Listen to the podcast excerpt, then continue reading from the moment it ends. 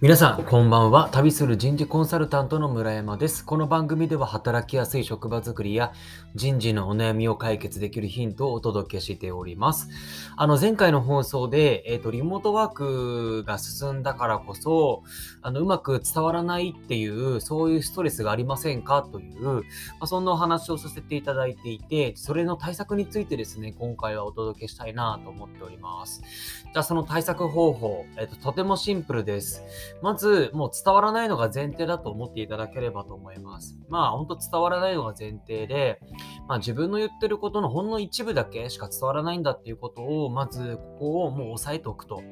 いうこと。そ、そうの方と思った方がまず楽じゃないですか。気持ち的にね。まあ、伝わらないんだって前提でいた方が、変な期待もしなくていいし、えっ、ー、と、ね、気持ち的に楽だと。っていうところと、あの、伝わらないからこそ逆に、ここは絶対に伝えたいっていう何か一つポイントだけは絶対押さえておくこと。ここは絶対伝えなきゃっていうポイントだけは、そこだけは絶対押さえておいて、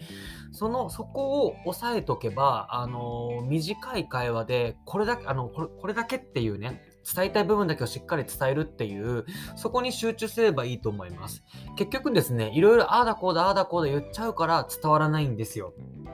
なので、これだけっていう明確なものだけをやっとけば、自分の気持ちだ、気持ちだも楽だし、あのー、相手にも、あの、ここだけっていう風に伝えようとするから相手にもちゃんと伝わるし、結果それがちゃんと伝わったっていう形になるので、あの、まずはですね、あ伝わらないのが当然だっていうそのマインドと、ここだけは押さえとくっていうところの、そこだけしっかり集中するっていう、このノウハウを持ってですね、あの、リモートワークになって、のリモートワークのこのコミュニケーションを円滑にしていただければなというふうに思っております。というところでした。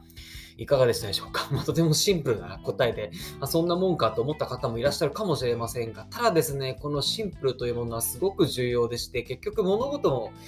あ物事というか何事もですね、なんか複雑に捉えちゃいけないんですよ。やはりあの仕事ができる人ってすごくシンプルに物事を考えているし、コミュニケーションもすごくこう、なんていうんですか、端的というか、短いんですよね。短いからこそ、ここだけっていうものはしっかりあの伝わる、肝心なとこだけはしっかり伝えられるられる方、まあ、そこが仕事をできる人の共通点でもあるので、まあ、こういったことをですね、試していただければと思います。では、えー、最後までお付き合いいただきましてありがとうございました。素敵な夜をお過ごしください。ではまた。